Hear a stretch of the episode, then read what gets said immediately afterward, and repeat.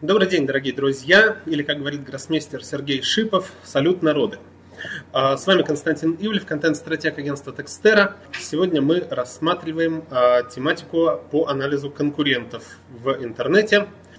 Должен сразу предупредить, а, что вебинар достаточно сложный, в отличие от общих э, тем. Это достаточно конкретная тематика. Это анализ конкурентов, а в нем много цифр, поэтому необходимо будет напрячь мозг – но это во многом окупится, потому что все-таки вы сумеете достаточно серьезно прокачать свой скилл именно в этом направлении. Итак, анализ конкурентов, цели и инструменты. А какие вопросы мы рассмотрим? Во-первых, собственно, для чего такой анализ конкурентов нужен? Как он проводится, что мы получим и как не следует делать анализ конкурентов, какие частые ошибки бывают а, в ходе его проведения и чем он не должен быть. Обратимся к первому. Зачем вообще нужен анализ конкурентов? Всего два вопроса. Зачем и как? А, о том, как его проводится, мы поговорим во второй части вебинара, а пока рассмотрим, зачем он нужен. Во-первых, для того, чтобы найти слабые места у конкурентов. Слабые места есть у любого конкурента, даже если это очень сильный конкурент. Об этом мы поговорим а, на примере в практическом примере, когда рассмотрим анализ конкурентов достаточно а, большого интернет-сайта у всякого конкурента есть слабые места, на которые можно надавить и получить э, ну, больший эффект для своего. Во-вторых, найти фишки, которые можно взять, усовершенствовать и использовать. Да, допустим, конкурент применил какую-то новинку. Применил неудачно, почему бы не воспользоваться ей, усовершенствовав ее? Если это действительно, конечно, качественная новинка, если это даст эффект. В-третьих, найти темы, которые пользуются спросом у аудитории конкуренты тоже люди и тоже ориентируются на свою целевую аудиторию. Если они прямые конкуренты, целевая аудитория у вас сходная. Соответственно, а, можно рассмотреть те темы точно так же, как и в предыдущем случае. Их необходимо рассмотреть более детально, более подробно, может быть более качественно с точки там, зрения проработки целевой аудитории, для кого пишем, для любителей или для профессионалов, для тех, кто владеет экспертизой или только начинает ее осваивать и, соответственно, получить больше эффект, чем получил конкурент от той же самой темы. Четвертый момент – это каналы, которые наиболее эффективны. Да, конечно, мультиканальность, омниканальность – это вещь очень полезная, поскольку из поиска становится все труднее и труднее, особенно на молодые сайты, привлекать аудиторию. Но все-таки есть какая-то закономерность. Какие каналы стоит использовать, какие нет. Какие более эффективны, какие нет. Потому что тот, кто пользуется всеми каналами и эффективными, и неэффективными, не дорабатывает в эффективных и перерабатывает в неэффективных. И, наконец, предугадать действия конкурентов в какой-то степени позволяет анализ его.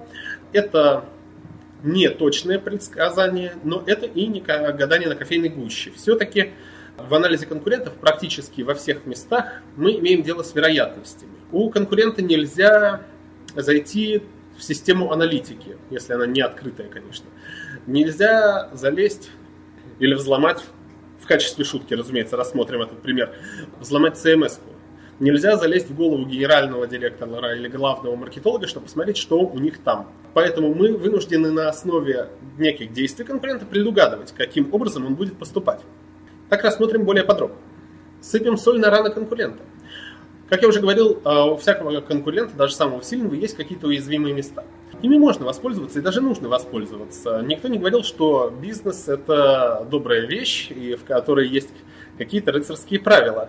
То, что эффективно, то, собственно, и можно использовать. Ну, разумеется, в рамках Уголовного кодекса, в котором много замечательных статей. Такой яркий пример. Samsung против Apple. Я думаю, вы помните, как совсем недавно компания Apple выпустила э, новый гаджет, и Samsung снял видеопародию на него. Результат налицо. 24 миллиона просмотров. Соотношение лайков и дизлайков для такой хайповой темы потрясает. Какой результат в продажах, точно неизвестно. Скорее всего, Samsung не раскроет, каким образом это повлияло на результаты. Но это был определенный успех, хотя бы с точки зрения того хайпа, который получила компания. Буквально через несколько дней компания Motorola повторила это, это действие она тоже выпустила видеоролик, в котором уже отпародировала Samsung. И результат был гораздо скромнее.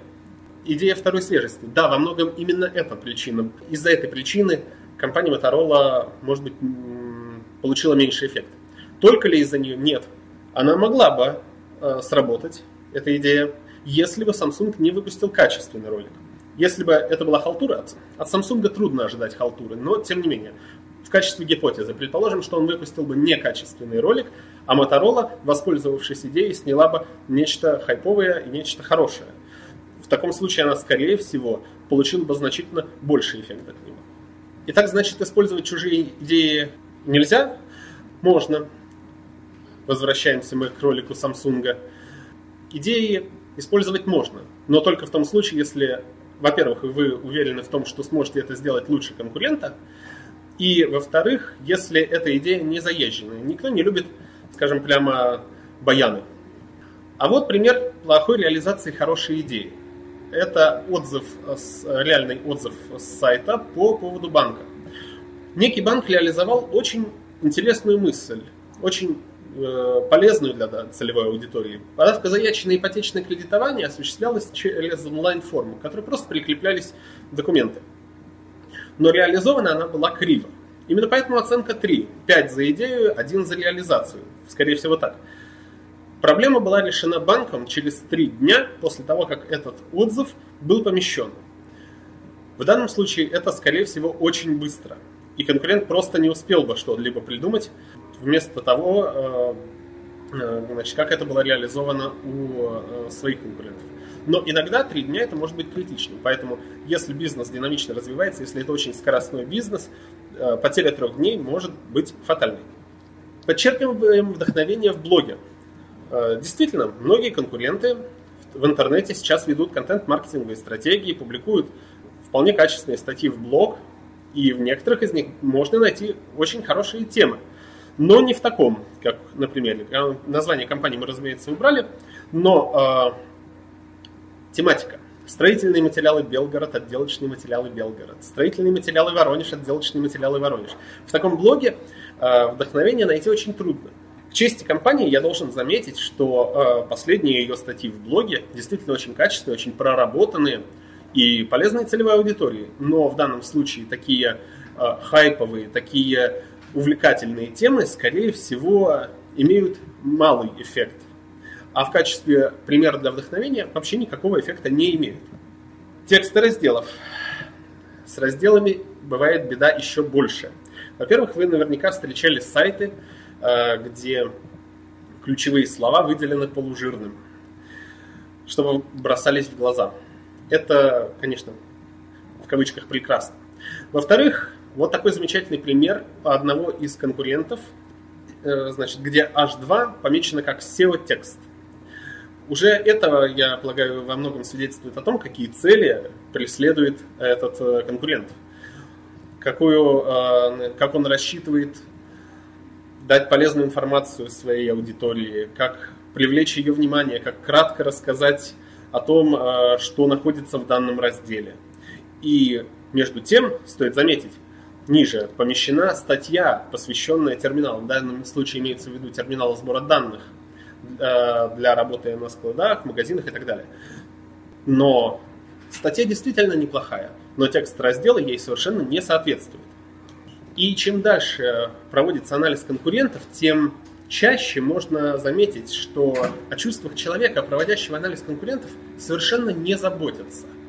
И действительно, очень часто нет, наверное, такого анализа конкурентов, в ходе которого не, вы, не вышло бы перед глазами вот такая картинка, которая помещена сейчас на экране. Действительно, доколе это будет твориться?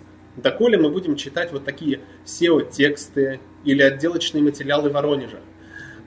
Но, в конце концов, никто не э, заставляет конкурентов быть к нам гуманными. Но на всякий случай э, вы должны понимать, перед тем, как вы проводите анализ конкурентов, что иногда это очень травмоопасное, травматичное занятие. Третий момент, о котором стоит поговорить, это нахождение каналов, которые наиболее эффективны. Реальный пример. 538 твитов, 428 читателей, 20 оценок нравится. Конкурент публиковал каждый день по одному твиту, в том числе конкурсы. Никакого эффекта от канала не получил и тем не менее продолжал и продолжал и продолжал и до сих пор, насколько я помню, продолжает публиковать эти твиты. Да, это небольшая потеря. Это не занимает много времени, не отнимает практически никакого бюджета, но это все равно работа, которую можно было потратить на более эффективные каналы продвижения. Смысл использовать Twitter там, где он не работает, его нет. Казалось бы, что анализ конкурентов в таком случае проводится следующим образом. Мы берем двух конкурентов в данном случае. Смотрим. У первого конкурента лучше всего заходит ВКонтакте, YouTube, Facebook. У второго конкурента YouTube, ВКонтакте, Facebook. Казалось бы, все очевидно. Берем эти три канала, и да будет нам счастье. Э, рано ли это делать? Да, рано. Во-первых, по первому конкуренту мы не знаем, каким образом велись эти социальные сети и велись ли вообще. Возможно, это отложенный эффект от того, что он использовал ранее. То же самое по второму. Во-вторых, не является ли 1% первого конкурента больше во много раз, чем 2,5% у второго конкурента при различном трафике на эти сайты? Это вполне возможно. Если мы этого не сделаем, мы не можем прогнозировать стратегию конкурента. А это, как я уже говорил, одна из задач такого анализа. И снова повторюсь, анализ конкурентов имеет дело с вероятностями. Мы не можем украсть данные, разумеется, из головы генерального директора. Но это не угадайка, угадайка интересная игра. Это все-таки э, что-то более точное, чем 50 на 50 или гадание на кофейной гуще. И э, после такого ну, небольшого теоретического какого-то э, предисловия, про, э, собственно, перейдем к тому, как проводится анализ конкурентов на практике. Прежде всего, необходимо выбрать конкурентов. Современное, современное количество сайтов в интернете по бизнес-тематике просто дают нам огромный простор для того, чтобы конкурентов выбрать. Э, не стоит выбирать для, для анализа конкурентов 50-100 конкурентов. Скорее всего, методы продвижения будут одними и теми же, и результаты в большинстве случаев будут тоже одними и теми же. Канал, э, которые подходят для данной тематики, или э, для, дан... для распространения данного типа контента, скорее всего, будут совпадать. Необходимо взять тех конкурентов, которые являются, ну, условно говоря, наиболее прямыми. Как выбрать таких конкурентов? Тут, в принципе, есть три способа. Во-первых, бизнес всегда, практически всегда, знает своих конкурентов. Вы прекрасно знаете, что если покупатель не идет к вам, он идет к кому-то другому. И вы прекрасно знаете, к кому другому. Это может быть там, первый магазин, второй магазин, третий магазин. И нет никакой сложности в том, чтобы э, сказать, вот мои конкуренты, если они не обращаются ко мне, они обращаются к таким-то. Это прекрасно, и, скорее всего, такие конкуренты, э, анализ таких конкурентов как раз и даст больше эффект. Второй момент – это ручной поиск. В принципе, нет, не составляет никакой проблемы взять э, самый популярный запрос. Если вы занимаетесь, допустим, монтажом окон в городе Москва, то ничего, ни, никаких проблем не составляет э, ручной поиск в Яндексе или в Гугле по запросу монтаж окон в Москве. Правда, вылезет огромное количество сайтов, компаний, агрегаторов, где все это придется искать. Э, ручной поиск работает не всегда. Точно так же, как и пересечение семантики. Э, здесь чуть подробнее. Совпадение семантики не всегда показатель того, что конкурент является прямым и даже является конкурентом но он может здорово помочь. Используется для этого сервис Serpstat, э, условно бесплатный сервис, там можно зарегистрироваться, получить 30 э, запросов в сутки на один IP. Я взял для примера сайт Facebook. И если вы посмотрите графу общих ключевых фраз, заметите, что там есть э, горизонтальные линии, которые имеют разную протяженность. Чем больше голубая линия, тем больше пересечение семантики. Исходя из этого, конкурентами Facebook являются ВКонтакте, YouTube, э, Википедия, Одноклассники, Инстаграм и Твиттер. Ну, если мы допустим, что YouTube в какой-то степени тоже социальная сеть, ну и Википедия, создаваемая э, самими пользователями ее тоже, мы скажем, мы, в принципе, готовы сказать, что Серпстат ну, не сильно ошибся. И это действительно прямые конкуренты Facebook. А другой вариант такого э, пересечения – это э, похожие сайты по, сайту, по сервису SimilarWeb. Это используется, насколько я помню, только ну, в десктопной версии. Для того, чтобы э, найти подхожие сайты, необходимо перейти в самый конец анализа на этом э, сервисе. Он э, является также бесплатным. Э, есть версия Pro, но, честно говоря, не вижу никакой необходимости использовать ее, поскольку, скажем так, практически все фишки, которые дает платная версия, можно использовать либо в других сервисах, либо они избыточные. Итак, переходим значит, в конец страницы, и мы видим, в данном случае это сайт Википедии, ищем конкурента для Википедии. Смотрим Britannica, энциклопедия.com, answers.com, Scholarpedia, infoplease.com.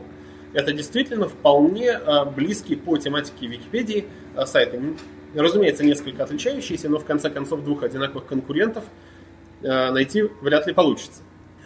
Предположим, что с конкурентами определились. И посмотрим такой пример, что делать, если ваш конкурент Википедия. Во-первых, необходимо посмотреть общие показатели сайта.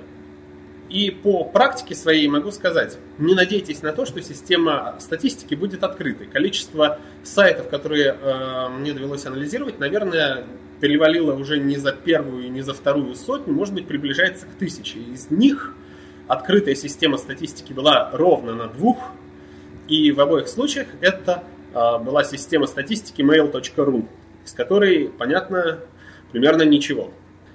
Соответственно, второй вариант это SimilarWeb. И третий вариант показатель счетчик Live Internet. Удобнее всего им пользоваться, а, если вы установите в Chrome расширение Satisfyer. Он автоматически покажет количество визитов на сайт, если счетчик, конечно, установлен корректно, за а, час, за день, а, за 24 часа и за, за неделю и за месяц. По-моему, так. Но рассмотрим далее э, SimilarWeb как наиболее популярный э, сервис для анализа конкурентов. Э, прежде всего, основные показатели. В левом краю, э, слева можно видеть э, примерный, э, примерный график того, как менялся трафик сайта. Если навести на точки на этом экране, тогда можно получить более детализированную информацию. То есть не 6,62 миллиарда визитов, а более точную. Хотя при таком порядке цифр такая точность, наверное, избыточна. Справа мы видим примерное количество визитов, среднее, среднее время визита на сайте, поведенческие факторы, количество просмотренных страниц за визит в среднем и показатель отказа. Необходимо уточнить, что SimilarWeb использует а, показатель отказа по а, системе аналитики Google Analytics, а не Яндекс.Метрика.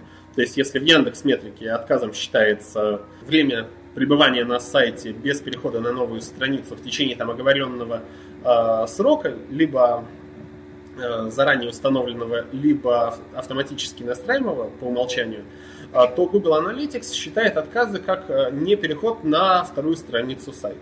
Сколько бы времени вы не провели на первой. Следующий момент, достаточно полезный э, в бесплатной версии SimilarWeb, это возможность э, сравнить двух конкурентов. Она работает только в десктопной версии, в расширении в Chrome это не подойдет. Э, возможно завести двух конкурентов и таким образом сравнить их вовлеченность и количество визитов на сайт.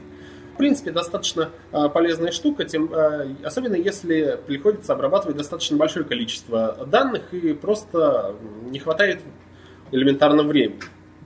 Следующий момент, э, наверное, один из ключевых моментов для анализа конкурентов, это мы смотрим, откуда идет трафик на сайт. Является ли это прямой трафик, в данном случае это директ, директ не путать с директ э, из э, Яндекс Директа. В данном случае SimilarWeb использует немножко другую систему, систему разбивки трафика. Итак, директ прямой трафик, referrals – это сайт с внешних публикаций, Э, search, соответственно, поисковый, э, social социальный, mail из email рассылки и дисплей баннерной рекламы. Э, соответственно, Википедия вполне логично, что практически большая часть трафика идет из поиска. Поиск подразделяется на органический и платный. Это работает опять-таки только в десктопной версии. И Википедия ожидаемо использует только органический трафик, потому что, ну, собственно, платить за трафик Википедии, ну, наверное, было бы лишним. Еще одна полезная вещь, которая есть в SimilarWeb, это распределение трафика по поддоменам. А, в данном случае мы видим, что самый популярный это англоязычная Википедия, она почти 50% трафика имеет. На втором месте русская Википедия. и так далее, собственно, испанское, японское, французское. В данном случае э, это достаточно полезно для того, чтобы определить, вообще есть у сайта поддомены или нет. Потому что не всегда э, это возможно сделать вручную.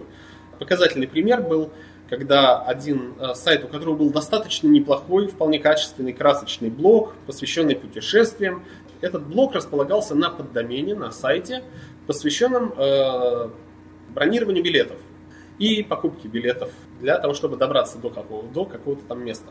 При этом на, ни на главной странице, ни вообще на страницах сайта не было ссылки на поддомен. Поэтому сайт, у которого посещаемость была в районе полумиллиона визитов в месяц, имел блог с посещаемостью 900 визитов в месяц. Соответственно, никакого эффекта, разумеется, это на сайт не оказывает. Следующий момент – это то, насколько виральным является контент. И здесь приходит на помощь э, социальный разведчик.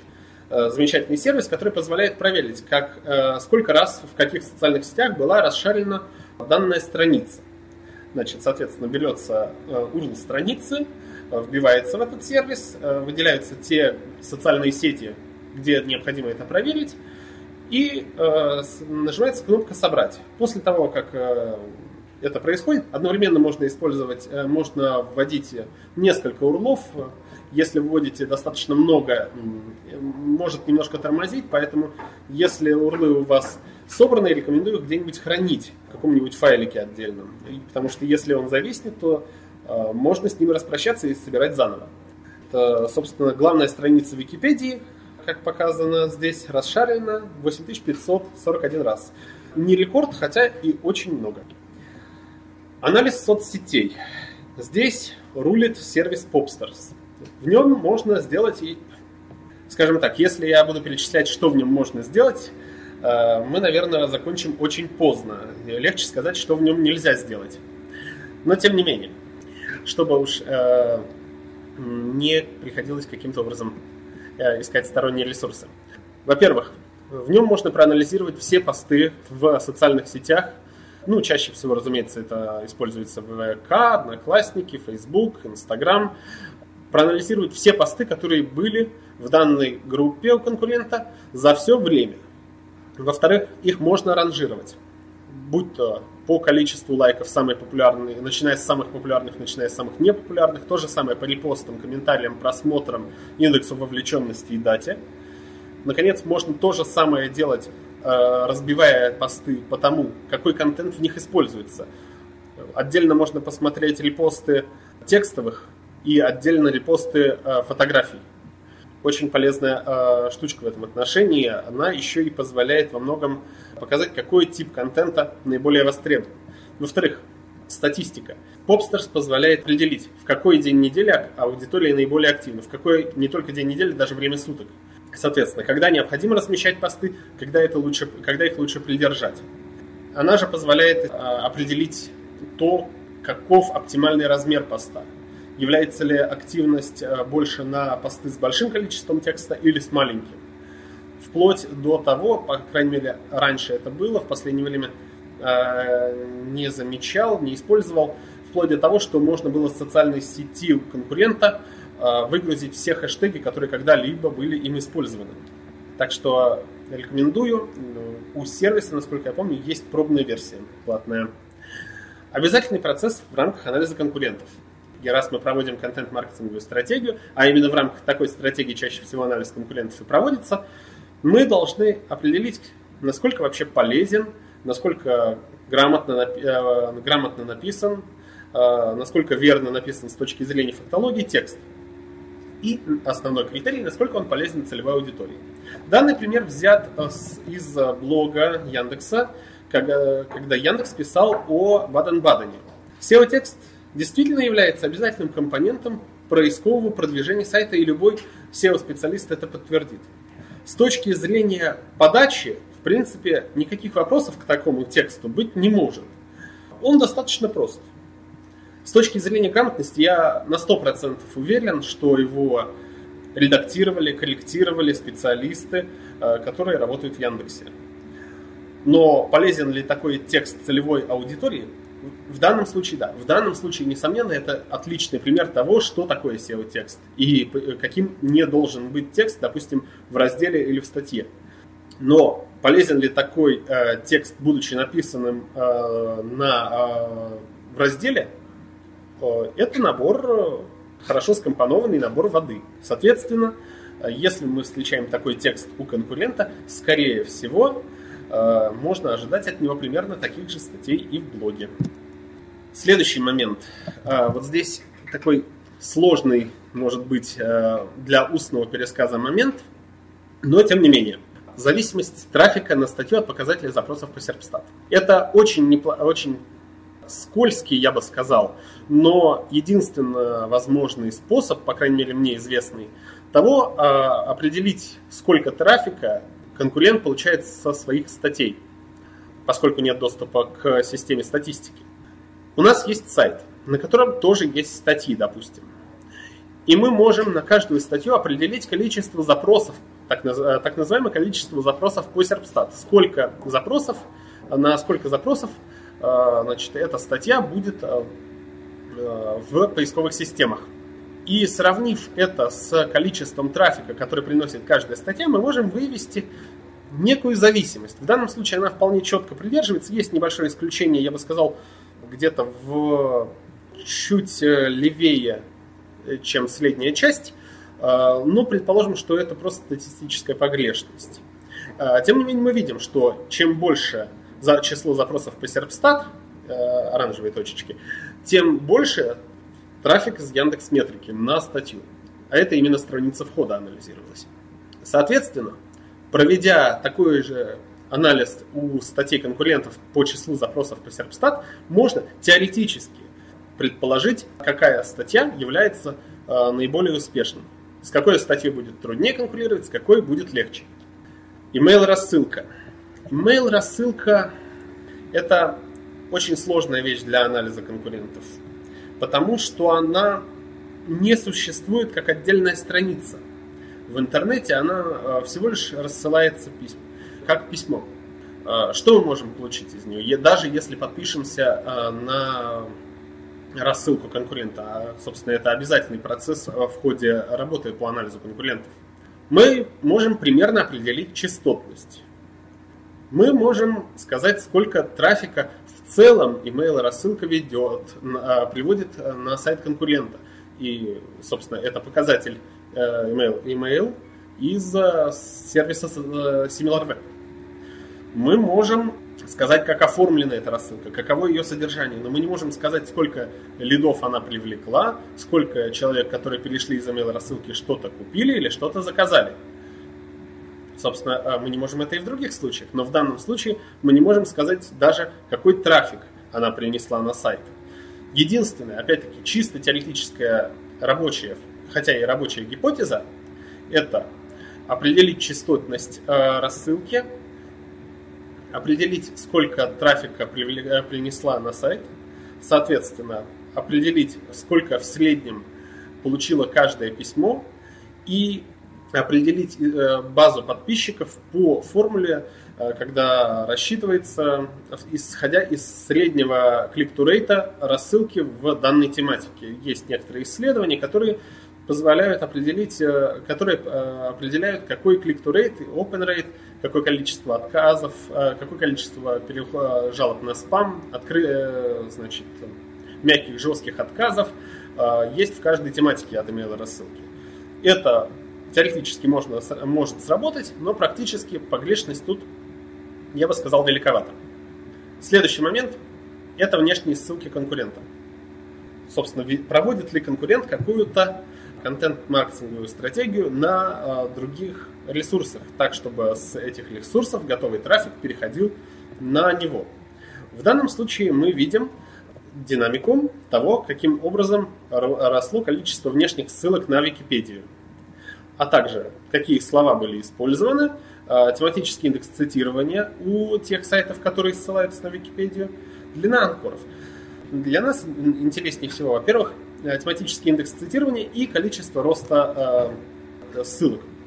Все это делается через сервис megaindex.ru, очень э, хороший сервис, который еще и позволяет определить какой тематический индекс цитирования у каждой из email рассылки. Вот здесь, к сожалению, не очень э, хорошо видно, э, скрин был очень большой.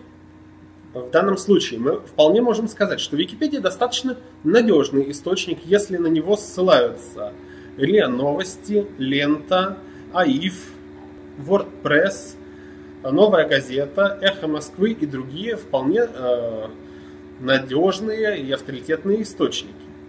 В данном случае мы можем перейти и посмотреть, какого рода ссылка это была. Неоднократно бывали случаи, когда, казалось бы, вполне авторитетный источник ссылается, но переходишь по ссылке, а оказывается, э, значит, конкурента просто громят. А, выводы и рекомендации. А, что делать тому, кто хочет конкурировать с Википедией? Ну, а хочется пожелать ему удачи. Какая вообще стратегия может быть выбрана, чисто теоретически, если мы хотим сделать что-то, что конкурирует с Википедией? Скорее всего, невозможно конкурировать с ней по количеству страниц в индексе. Просто потому, что Википедия, как я уже говорил, она может пополняться самими пользователями. Э, мы не можем конкурировать по э, тому, э, насколько авторитетна данная информация. Википедия в конце концов уже заняла свое место, и практически любой человек, я думаю, не найти сейчас человека, который не пользовался бы Википедией, она достаточно укоренилась в умах, это бренд. Но, несмотря на эти сильные стороны у Википедии, как и у любого бренда, даже самого сильного, есть недостаток, а именно – Википедия позволяет редактировать статьи самим пользователям. И это одновременная сила, это увеличение количества страниц в индексе. Все больше и больше и больше э, человек э, могут вовлекаться, в том числе и улучшать поведенческие характеристики. Но это и слабость, поскольку, собственно, не все, во-первых, э, могут делать это с добрыми намерениями, а во-вторых, не все просто обладают необходимой экспертизой. По примеру на каждый из случаев. Известен такой случай, когда одна и та же статья переписывалась многократно, потому что и даже была закрыта от редактирования, кроме тех, кто, э, кто уже авторитетный пользователь Википедии, поскольку речь шла о заводе, поскольку э, там э, указывалось каждый раз, что на заводе работает 1270 человек, и каждый раз анонимный редактор добавлял и Серега. Вот э, такая легкость – это, конечно, большая уязвимость. Второй момент, тоже такой практический, это отсутствие экспертизы. Если человек не посвятил там жизнь или, по крайней мере, некоторый период времени тому, чтобы что-то серьезно изучить, скорее всего, он может э, допустить ошибку, причем такую, которую не заметит. Такой пример. Э, статья посвящена одному немецкому композитору. И указывается, что в 1865 году посмертно, через год после того, как он умер, прошла премьера его оперы «Африканка», в, которую, в которой главную партию на премьере исполнил знаменитый итальянский тенор Франческо Таманьо. Сам Франческо Таманьо немало удивился бы этому обстоятельству, поскольку в момент премьеры ему было аккурат 14 лет. И та же самая Википедия, которая говорила об этом факте, якобы факте, разумеется, сама же писала, что первым исполнителем партии Васко де Гама в этой опере э, был французский тенор Эмилио Наден. В данном случае мы имеем дело просто с нехваткой экспертизы от того человека, который ее писал. Соответственно, рекомендация. Это можно создать специализированную узкотематическую энциклопедию для профессионалов, в которой не будет такое количество страниц в индексе, как в Википедии, не будет возможности редактировать, ее всем желающим. Не будет такого бренда, как у той же Википедии, но будет точная, проверенная информация, к которой любой человек может обратиться. И, в принципе, такие сайты, наверное, не являются исключением. Теперь поговорим о возможных ошибках в ходе анализа конкурентов. Собственно, перед вами четыре основные ошибки, которые могут встречаться. О каждом из них, наверное, э, мы поговорим подробнее. Во-первых, Конечно, хочется, чтобы анализ конкурентов строился на полной информации. Чем полнее информация, да, тем более точен явля... Э, тем более точным является анализ конкурентов. Да и, в принципе, любой анализ. Но проблема не в том, а, что полной информации очень много, а проблема в том, что даже теоретическое а, достижение вот этой полноты информации, оно невозможно, потому что, как я уже говорил, полная информация возможна в шахматах, когда оба игрока видят доску и все расположены на, на ней фигуры. Но когда мы не можем залезть в голову генерального директора, главного маркетолога, наконец, рядовых сотрудников, как они поведут себя, чтобы там, поддерживать доброе имя или наоборот скомпрометировать э, свою компанию, мы не можем предположить, э, каким образом вся эта информация от нас скрытая повлияет на деятельность. И в данном случае, конечно, анализ конкурентов э, не будет 100% точным. Второй момент, который, возможно, на котором можно сделать ошибку, это записывайте хорошие мысли. Я уверен, что и у, у вас, и могу сказать за себя, что и у меня, бывали случаи, когда прилетело озарение. Ну, конечно, так оно и было. Вот проверю сейчас одну деталь только, а потом, вот, потом запишу. Проверяешь деталь и не, не можешь вспомнить, а что же это была за гениальная, за гениальная мысль, за такое откровение с небес. Поэтому мелькнула хорошая мысль, запишите и уж только потом проверьте. Если ошибочно, ну, бог с ним, не, не беда зачеркнуть или нажать Delete. Главное не Ctrl-A Delete. А если подтвердилось, тогда уж точно не потеряете. Следующий момент – это черный лебедь. Э, термин, введенный в экономическую э, теорию совсем недавно, который означает э, такое событие, которое произошло неожиданно, произошло так, что повлияло очень на многое, но в то же время ретроспективно, когда мы находимся в дне сегодняшнем, а событие уже прошло достаточно давно, мы понимаем, а иначе и быть не могло. Вот пример черного лебедя ролик Samsung об Apple.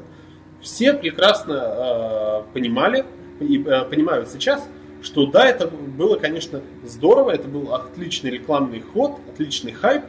Тогда это произвело эффект разорвавшейся бомбы. Хотя, казалось бы, почему одна компания не может э, сделать пародийный ролик о другой компании. Третий момент – это каким должен быть анализ конкурентов. Слева анализ конкурентов здорового человека.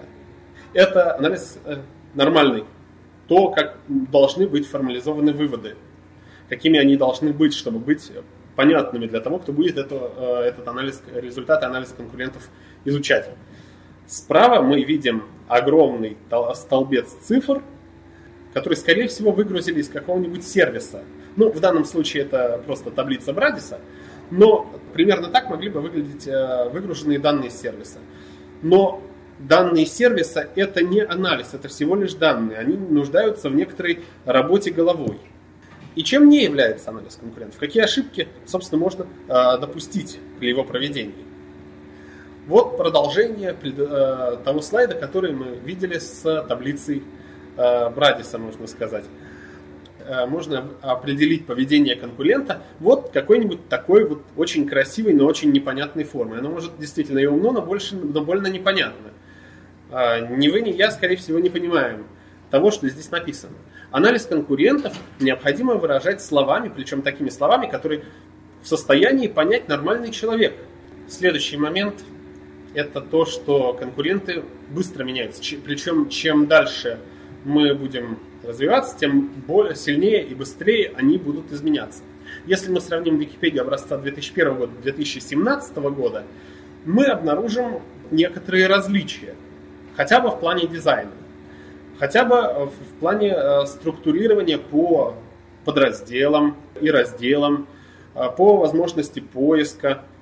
Но, в конце концов, Википедия 2001 года это практически никому неизвестная вещь, а Википедия 2017 года это совсем другое дело, две большие разницы. Именно поэтому не стоит обращать внимание только на какой-то один аспект. В данном случае Википедия поменялась да, она поменялась визуально, но не так, чтобы очень сильно. Она стала красивой, она стала удобной, но значительно больший эффект это то, что Википедия образца 2001 года не не знает никто, за редким исключением, ладно, они знают создатели. Википедия образца 2017 года это ресурс, к которому едва ли не ежедневно мы обращаемся. Третий момент.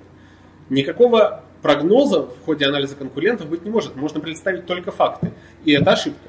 Несмотря на то, что прогноз в данном случае это всего лишь вероятность, но это не 50 на 50, как я уже говорил. Описание прошлого это замечательно.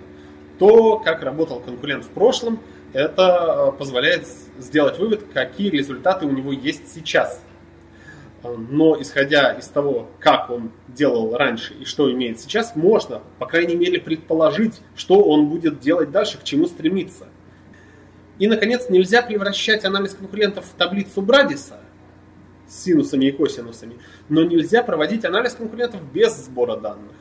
В ином случае мы получаем замечательный теологический спор, сколько чертей поместится на острие иглы. Да сколько захотим, столько и поместится. Потому что у нас нет никаких данных, которые можно было бы использовать и сказать точно, что точно не два и точно не миллион. В этом промежутке где-то. Если мы не собираем данные, не используем их для анализа конкурентов, все, что мы э, пишем далее, это умозаключения, которые основаны на, основаны на интуиции. Это схоластика. И последний момент по поводу того, может быть даже самый спорный момент в рамках анализа конкурентов, по поводу того, что необходимо отсекать лишние данные. Казалось бы, что чем больше данных, тем точнее становятся выводы. И это действительно верно. А, но проблема в том, что, во-первых, я думаю, все прекрасно знают а, из курса математики, такую последовательность цифр. 1 плюс 1 вторая, плюс 1 четвертая, плюс 1 восьмая, плюс 1 шестнадцатая и так далее, так далее, так далее, до бесконечности. Увеличивается ли в данном случае число? Да, увеличивается. Но с каждым разом оно увеличивается все меньше, меньше и меньше. В анализе конкурентов история близкая. Чем больше мы изучаем э, конкурентов, чем э, э, больше мы продвигаемся от какого-то общего знания до того, что знаем, где каждая запятая расположена, тем вот этот показатель полезности анализа конкурентов становится все меньше.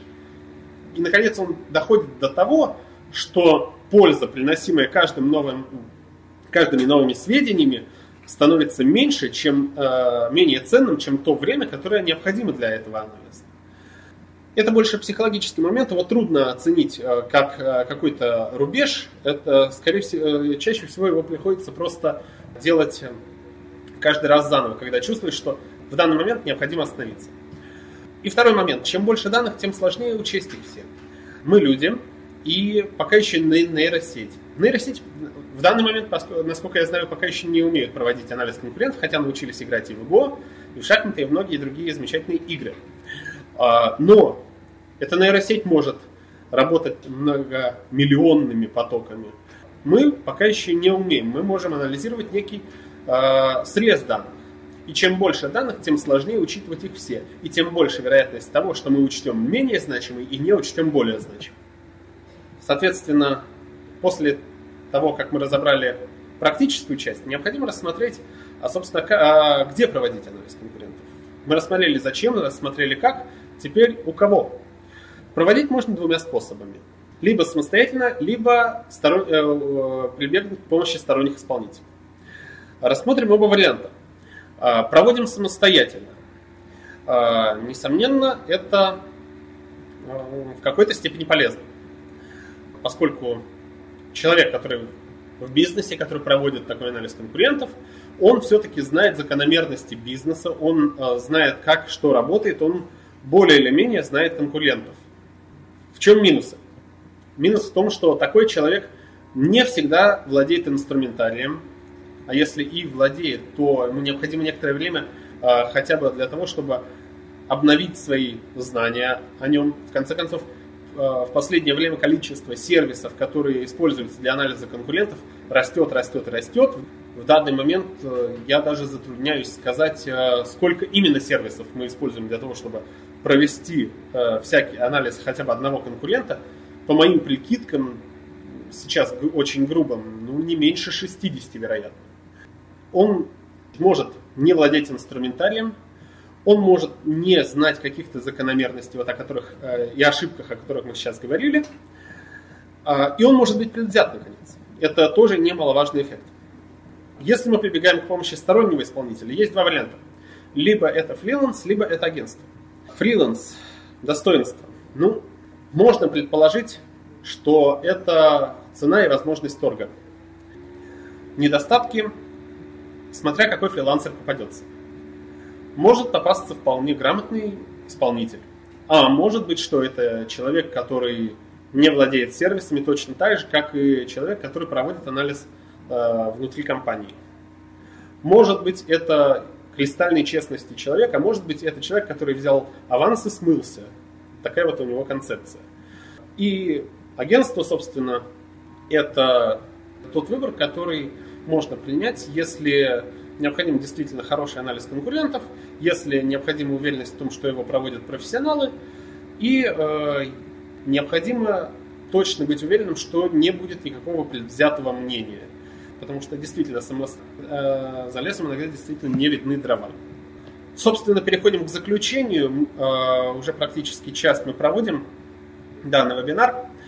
Кратко пройдемся по тем тезисам. Нужен ли анализ конкурентов? Да, несомненно, нужен. Можно ли его проводить без инструментария? Нет. Инструментарий в любом случае необходим, будь он более широкий, менее широкий, но не использовать те данные, которые позволяют э, получить различного рода сервисы. Без этого работать нельзя. Можно ли работать с неполной информацией? Не просто можно, а нужно, только с ней можно работать. А, анализ конкурентов – это выводы, а не набор данных. А, любой анализ конкурентов должен быть читаемым, а не просто выгрузкой различного рода, э, выгрузкой данных из различного рода сервисов.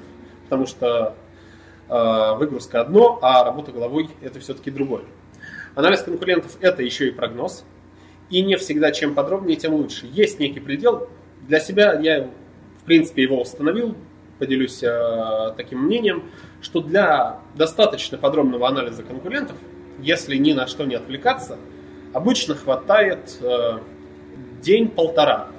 Примерно так. После этого начинается копание в запятых. Собственно, на этом, э, я полагаю, можно перейти от э, презентации непосредственно к тем вопросам, которые у вас есть. Добрый день. Конкуренты для коммерческой ниши или информационной? Принципе, анализ конкурентов э, может быть использован как для коммерческой ниши, так и для информационной. Принципы остаются теми же самыми, которые, э, наверное, я и озвучил. Как мы видели э, в том же информационном сегменте, та же Википедия вполне ясно дает пример тому, что анализ конкурентов вполне может сработать. К сожалению, Popsters не работает с личными страницами. А, да, но в принципе в бизнесе его и, и их редко используют. Я, по крайней мере, чаще всего, не знаю, в 99% случаев сталкиваюсь именно с группами.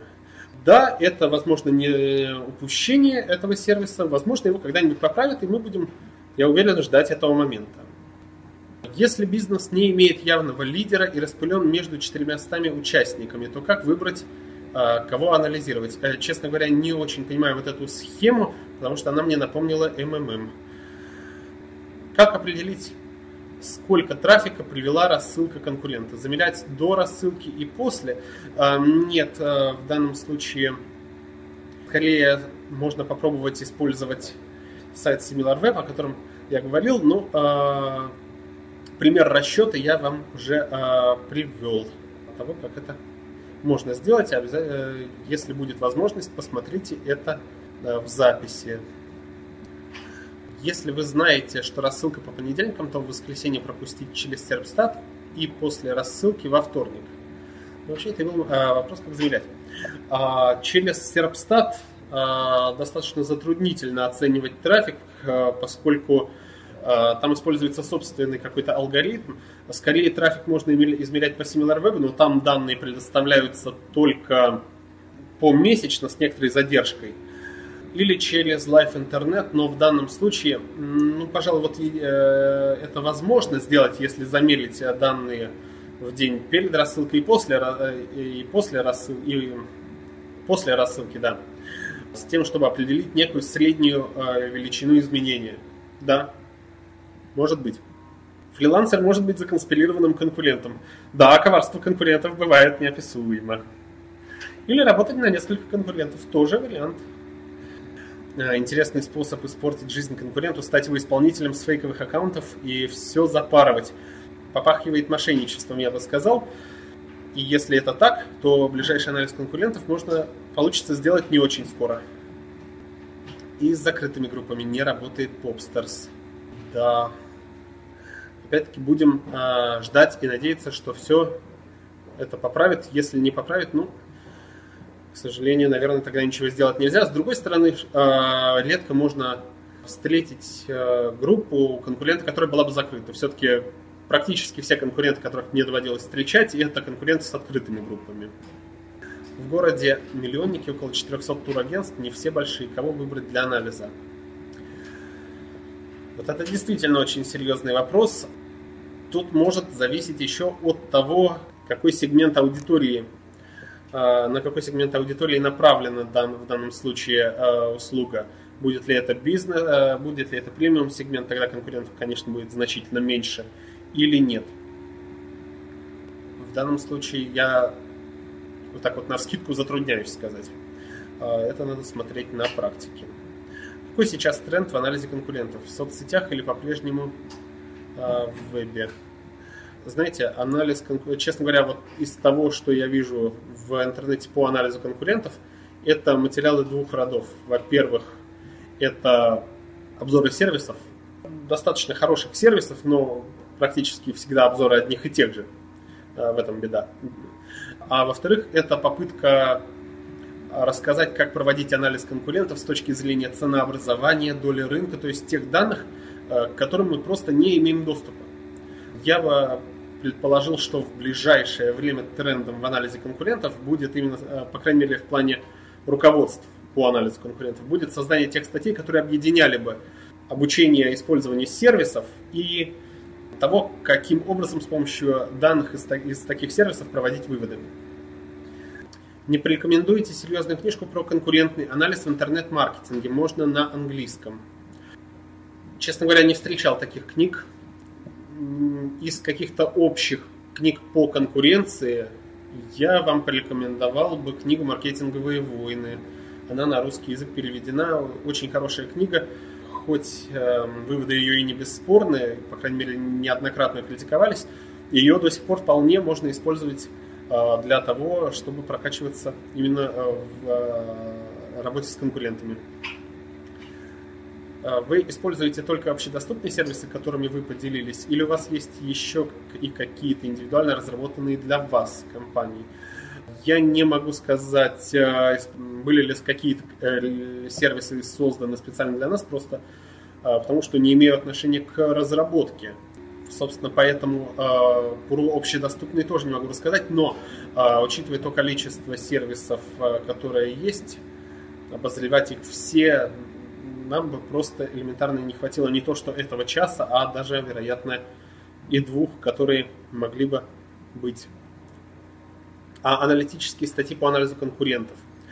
Есть, в принципе, какие-то аналитические статьи, но, опять-таки, их беда, э, я уже говорил, в том, что это не руководство по анализу конкурентов, а либо обзоры, либо руководство по тому, как перенимать долю рынка. Имеет ли смысл покупать, э, заказывать самописные парсеры? Э, здесь не могу сказать, это я бы оставил на усмотрение технических специалистов. Наверное, стоит еще вот что сказать, что анализ конкурентов, собственно, это не только сервисы, это все-таки больше и работа головой, а это не единственная составляющая того, что вообще э, составляет собой интернет-маркетинг все-таки для того, чтобы э, успешно в нем продвигаться, э, необходимо не только изучать конкурентов, но еще и самостоятельно проводить работы. А как самостоятельно проводить работы и получить э, больше, в том числе трафика, в том числе лидов, это может, на этот вопрос может ответить э, книга Евгении Клюковой и Дениса Савельева, которую я вам искренне рекомендую, потому что я ее тоже неоднократно изучал. У нас на сайте будет расположена ссылочка на то, где эту книжечку можно приобрести. Она только выходит в печать в издательстве Альпина Паблишер. Последние вопросы, которые мы здесь видим. Топ-5 инструментов по анализу конкурентов. Ваше мнение? Хороший вопрос. Зависит от того, что мы анализируем. Но если самый-самый минимум, который необходимо а, знать, я бы сказал так. SimilarWeb, SerpStat, MegaIndex, социальный разведчик, пятый. Насчет пятого не знаю. Зависит от тематики. Пожалуй, так я бы сказал. А, удлинять свою линию, а не укорачивать линию конкурентов. Да, пожалуй, что так. Все, в принципе, если вопросов больше нет, я думаю, на этом можно закончить. Спасибо, что смотрели. До свидания.